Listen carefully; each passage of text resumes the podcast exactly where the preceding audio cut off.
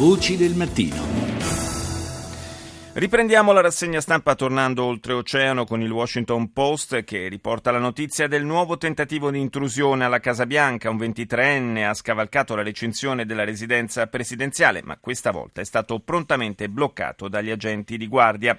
E ancora la notizia della condanna di quattro ex contractor civili americani che hanno lavorato in Iraq per la compagnia Blackwater. Sono stati riconosciuti colpevoli per una sparatoria costata la vita a 14 iracheni nel 2007. Ci spostiamo in Inghilterra dove l'Independent riporta il sorprendente esito di un sondaggio secondo il quale la percentuale di britannici favorevoli alla permanenza del Regno Unito nell'Unione Europea sarebbe ai massimi dal 1991.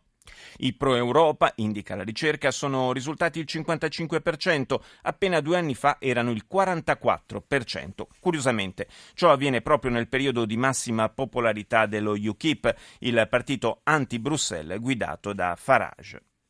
L'Ucraina si avvicina all'appuntamento elettorale di domenica prossima in un clima di tensione, sullo sfondo anche il timore di uno stop alle forniture di gas da parte della Russia Мы можем опустошить полностью наши подземные хранилища и на март 2015 года выйти ну, практически с нулевым запасом. Un esperto locale di energia, Leonid Unigovsky, spiega che il paese può garantirsi il riscaldamento nei mesi invernali attingendo dalle proprie riserve di gas naturale, ma per marzo tali scorte sarebbero esaurite, mettendo seriamente in pericolo la sicurezza energetica dell'Ucraina ed è proprio il futuro la maggiore preoccupazione del governo di Kiev. In Francia, sulle Figaro, per il terzo giorno consecutivo, immigrati etiopici ed eritrei hanno cercato di salire sui camion che da Calais sono diretti verso la Gran Bretagna. La polizia, in tenuta antisommossa, è nuovamente intervenuta per fermarli. E su El País troviamo la notizia di 400 migranti che hanno tentato di saltare le alte recinzioni di frontiera per entrare in territorio spagnolo a Melilla, enclave iberica in Nord Africa.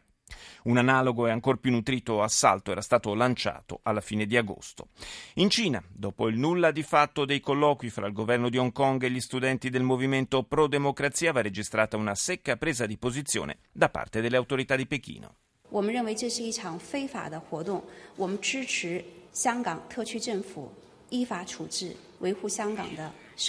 è il portavoce del ministro degli esteri cinese che definisce Occupy Central un movimento illegale, intima a governi e singole personalità straniere di non sostenere in alcuna forma i contestatori e, e quelle che ha definito attività contrarie alla legge cinese.